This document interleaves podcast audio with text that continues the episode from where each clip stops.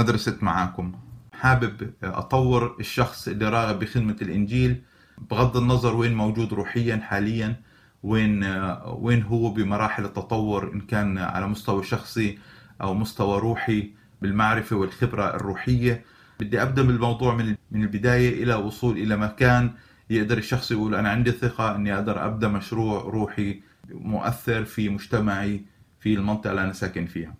عشان هيك راح يكون في آه، تقريبا آه، مواد تعليمية عبارة عن خمس كورسات. زي ما قلت لكم إنه هاي يعني هذا الفيديو عبارة عن خلف الكواليس.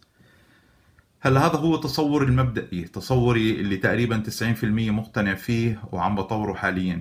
آه، بس هذا ما بيعني إنه على حسب تعامل الناس خبرتي قناعاتي. ممكن تتعدل ممكن تتبلور بطريقة أضبط ممكن أركز على مواضيع وأعطيها وقت أكثر لأنه حسب الاحتياج.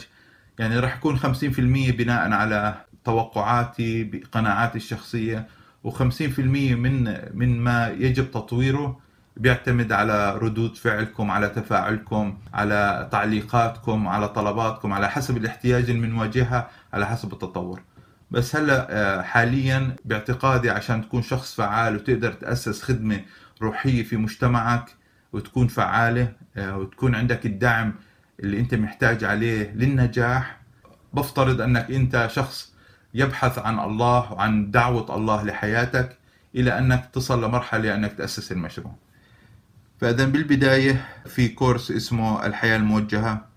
طبعا هاي التسميات ممكن تتغير بس هو الموضوع هو أنك تجد حياة موجهة تتعرف على مبادئك المبادئ الموجهة للحياة على الهدف هدف حياتك على آه، دورك على أين أنت؟ نجاوب على سؤال فين أنت حاليا من مراحل التطور؟ أين تريد أن تذهب؟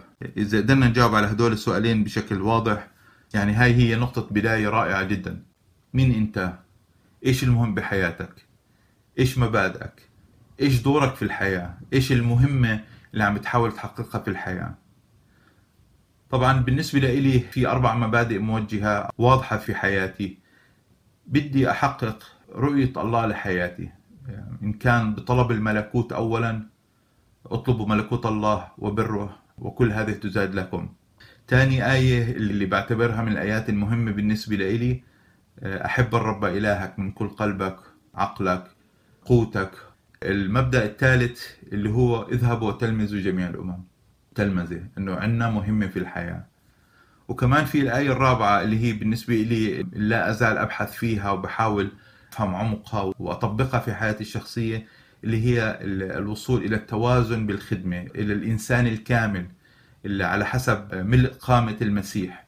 هاي الأربع مبادئ بالنسبة لي موجهة لحياتي الشخصية وراح تكون موجهة لهذا البرنامج. أين أنا؟ بمرحلة التطور أنا على عم بأسس خدمة جديدة آه، موجهة لدعم الخدام. ليش اخترت دعم الخدام؟ اتباعا لمثال ونموذج خدمة يسوع رغم أنه آه، أطعم الجموع وشفى كل مرض ولبى كل احتياج بس كان تركيزه على 12 رسول. وقضى معاهم آه، ثلاث سنوات وبعدين أرسلهم. خاطبهم بطريقة شخصية.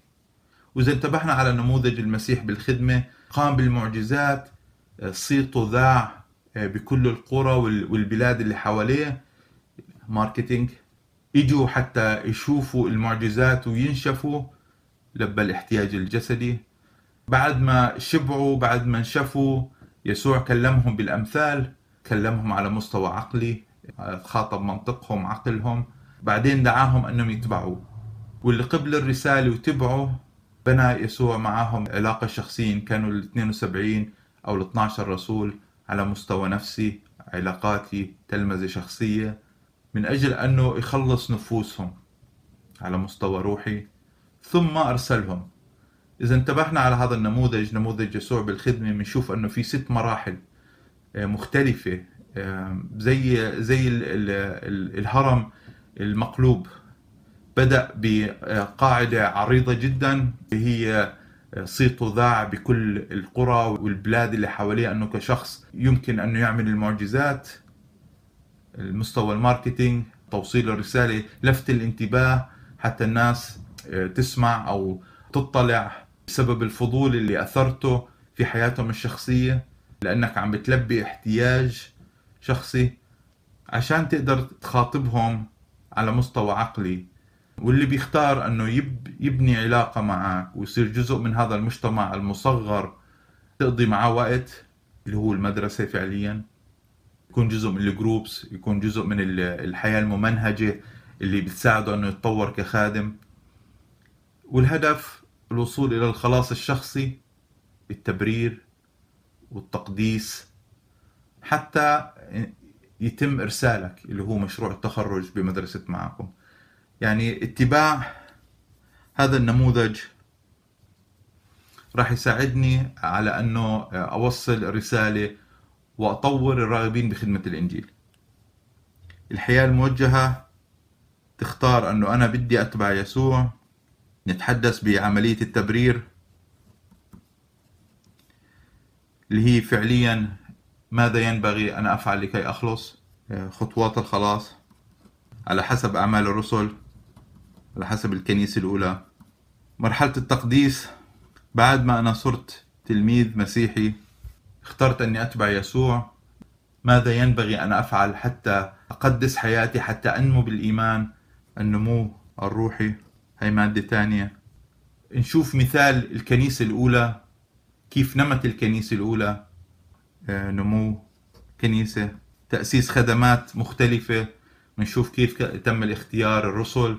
الشمامسة المعلمين كيف تم تكريس وفرز بولس الرسول وبرنابا للوعظ مراحل النمو الكنيسة. نتحدث عن أهمية وجود معلمين مبشرين شيوخ شمامسة. حتى الكنيسة تنمو بدنا نشوف أنه محتاجين هاي الأربع وظائف بالكنيسة. ورح نتحدث عنها بالتفصيل في هاي المادة. وأخيرا مشروع التخرج اللي هو وضع خطة خطة للخدمة الحصول على الدعم والتشجيع والموارد اللي انت محتاجها. وهنا آه، بيجي دوري كشخص عنده آه، علاقات بكنايس آه، محلية بسبب خبرتي وإقامتي بعدة بلاد أجنبية مثل أمريكا ونيوزيلندا.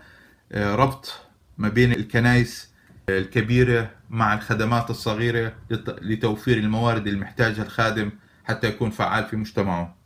راح تكون مدرسة معاكم عبارة عن جسر ينبنى بين الخدمات المحلية والكنائس الداعمة. جسر يوصل ما بين الخدام وما بين الأشخاص اللي بيهمهم آه، نشر الإنجيل ودعم الخدمات الجديدة. زي ما أنا حصلت دعم لخدمتي الشخصية بحب أشارككم بخبرتي كيف بإمكانك تحصل على دعم لخدمتك الشخصية أيضا. عشان هيك حلقات ما خلف الكواليس راح تكون آه، حلقات غير رسمية دردشة ما بين أصدقاء أشارككم فيها آه، ما يجري خلف الكواليس. خبرتي اللي استفدتها اللي تعلمته أشارككم فيه أطرح بعض الأسئلة. نفكر مع بعض. زي ما قلت 50% من الخدمة واضح المعالم. بس وين نحط التركيز؟ كيف كيف نطور البرامج حتى نوفي بالاحتياج؟ محتاج تفاعلكم مع البرنامج. حتى أنتم كمان تساهموا في توجيه وبناء وتطوير البرنامج. عشان هيك بتمنى تتفاعلوا مع الموضوع حتى نقدر نطور البرنامج بحسب الاحتياج خصوصا ما خلف الكواليس هو المكان اللي تسأل فيه أسئلة آه، تطلب آه، نصيحة تقدم اقتراحات كيف بإمكاني أساعدك. حابب أشكركم للمزيد من المعلومات عن البرنامج. يا ريت تزوروا الموقع تستثمر الوقت تروح تشيك تسجل بالعضوية العامة تزودنا بالإيميل الخاص فيك حتى نقدر نرسل لك ما هو جديد.